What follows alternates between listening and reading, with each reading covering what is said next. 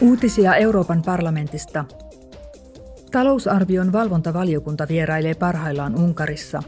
Se tarkastelee ajankohtaisia kysymyksiä, jotka liittyvät EUn talousarvion suojaamiseen.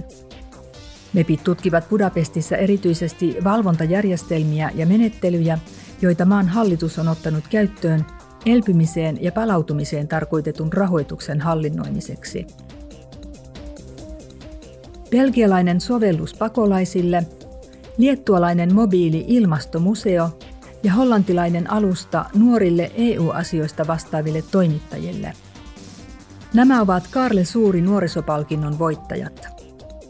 Euroopan parlamentti ja kansainvälinen Karle Suuri-palkinnon säätiö myöntävät palkinnon yhdessä.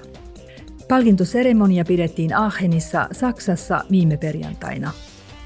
Ensimmäisen palkinnon sai Ailen-sovellus Belgiasta – Kyseessä on ensimmäinen kielisovellus, joka on tehty erityisesti pakolaisia ja turvapaikanhakijoita varten.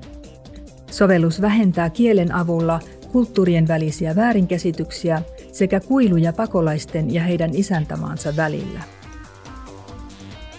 Eurooppalaisen Lux-yleisöelokuvapalkinnon voittaja ilmoitetaan 27. kesäkuuta. Palkinnonjakoseremonia pidetään Euroopan parlamentin istuntosalissa Brysselissä. Voittaja valitaan viiden ehdokkaan joukosta katsojien ja Euroopan parlamentin jäsenten äänien perusteella. Kunkin osuus äänistä on 50 prosenttia. Uutiset toimitti Euroopan parlamentti.